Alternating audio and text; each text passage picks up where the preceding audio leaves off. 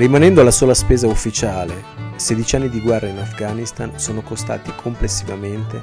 a tutti i paesi che vi hanno partecipato all'incirca 900 miliardi di dollari,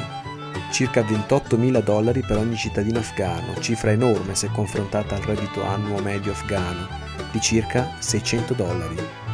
Per quanto riguarda l'Italia, il costo ufficiale della partecipazione alle missioni militari in Afghanistan a partire dal novembre 2001 Enduring Freedom fino al 2006, ISAF fino al 2014, Resolute Support dal 2015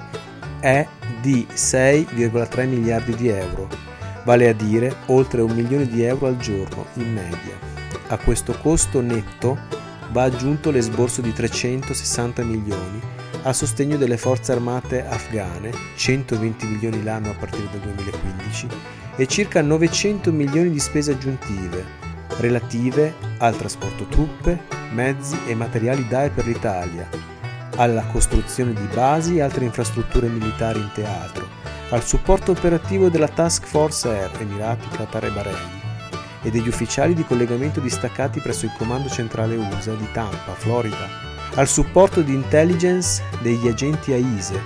della protezione attiva e passiva delle basi, al supporto sanitario del personale della Croce Rossa italiana, alla protezione delle sedi diplomatiche nazionali e alle attività umanitarie e militari strumentali, CIMIC, classificate all'estero con più realismo come PSI-OPS, cioè guerra psicologica, aiuti in cambio di informazioni. Si arriva così